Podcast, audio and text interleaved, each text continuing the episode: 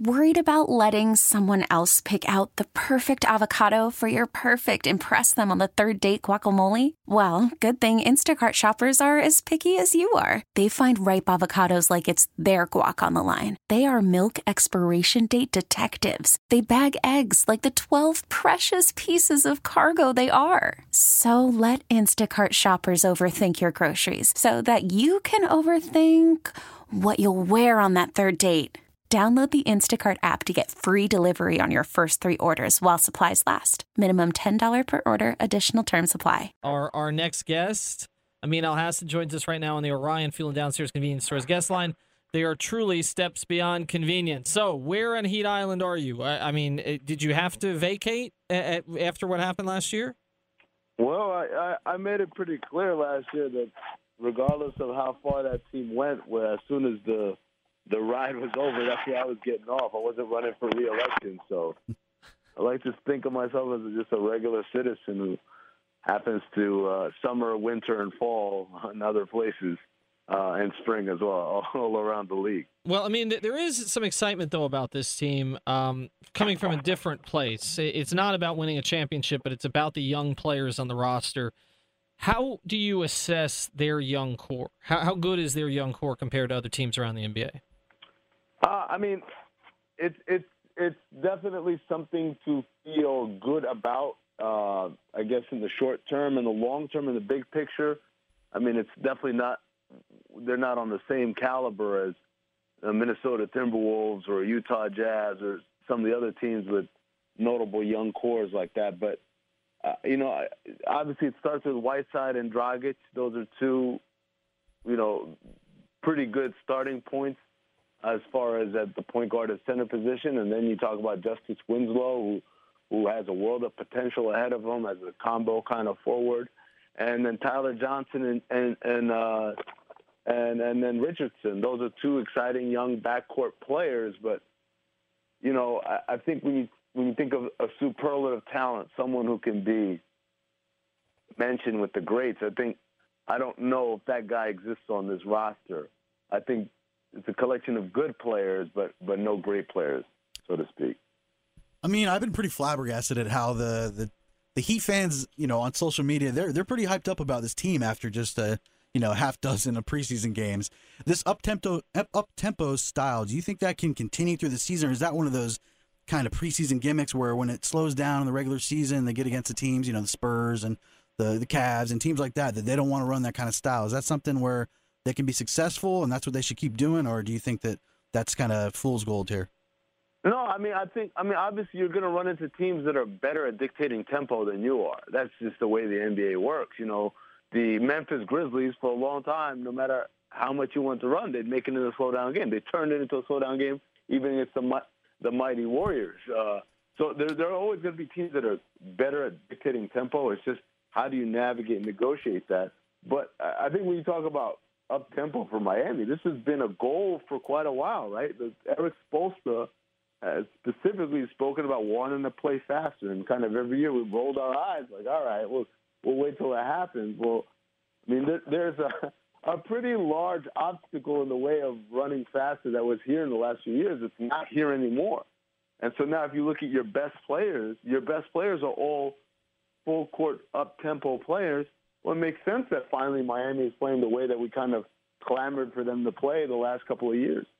I mean, uh, you mentioned a couple of the good young teams around the NBA. I, I've kind of made the case this year that this is a transition year for the league. That uh, uh we we have a pretty good idea what the finals are going to be, and we have a pretty good idea of maybe one or two other teams that can compete to sort of knock them out of that. Uh, although I, I'm not even sure we get to two. Maybe the Spurs and the Clippers in the West. Um, and, and yet, and then there's a lot of young teams that aren't quite there yet, like a Minnesota. You mentioned a Utah, which loses Hayward at the beginning of the season. Uh, how do you sort of evaluate the general landscape of the league this year? Because it, it doesn't usually you go into a season, you think maybe five or six teams can win a championship. It does not feel that way this year.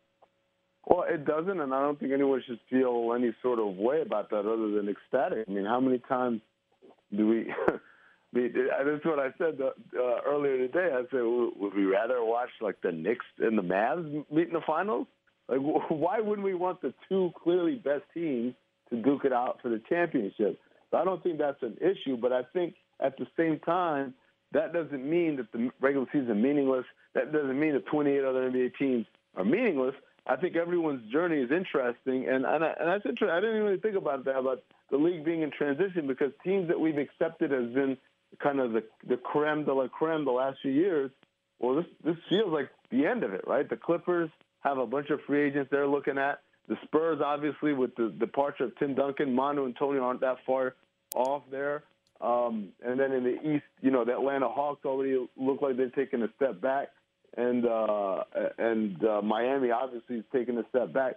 So what we're witnessing, I think, is is natural. Is is we're going to start seeing some teams that have been basically, you know, stepping stones or, or welcome mats start to become more and more uh, competitive. Whether it's Utah, whether it's Minnesota, whether it's the Lakers coming up maybe in a couple years. Um, and and that's natural, and, and I think we should all embrace that. But uh, you know, I, it, this this season is, has no shortage of interesting storylines, of fun players and teams to follow as they grow, and I think that's that's great for the league. I mean, you're not a member of Heat Island this year, but uh, we got some fans here asking that if it, you'll at least be interested in some undervalued plots of land on Waiters Island. If if there's, yeah. is, is there any? That, what, are, what are we going to have? Look, we're, scared. Let me tell you something. I, look, you can ask me. We could do a whole thirty minutes, an hour on things to be positive about in Miami.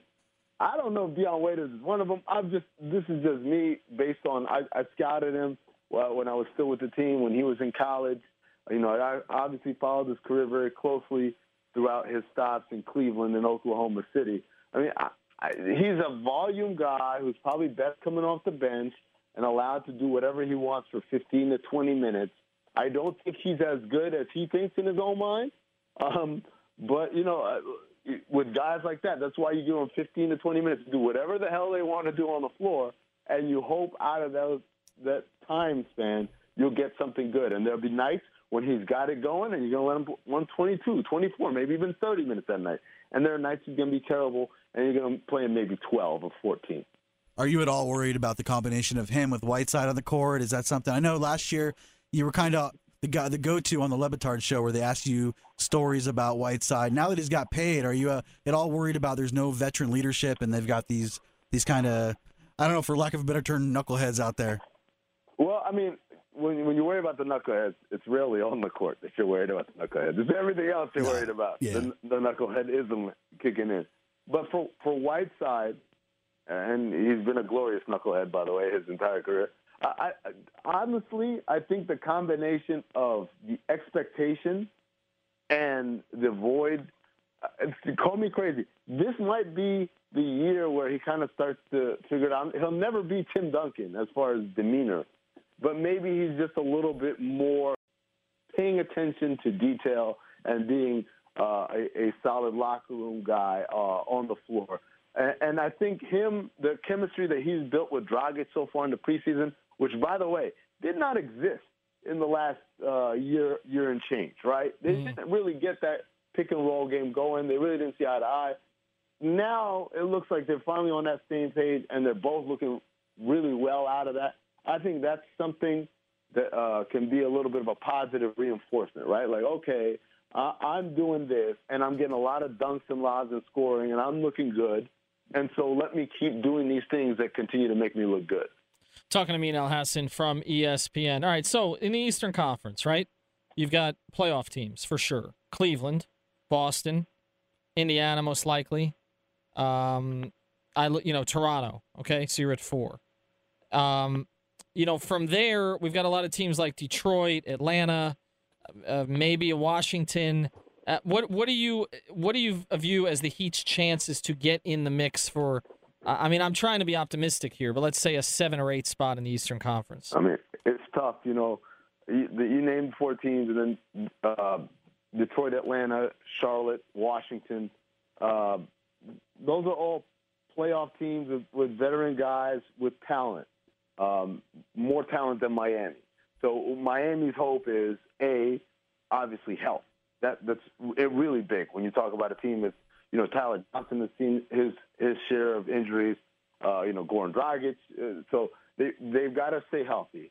They definitely have to defend because there's not enough offensive firepower on this team night in and night out to just basically say we're going to outscore some of these more talented teams. So defense is going to be an issue, and then the front court. I really think there's they have to address that power forward uh, slash backup center position because they got a bunch of guys who are spare parts from other places.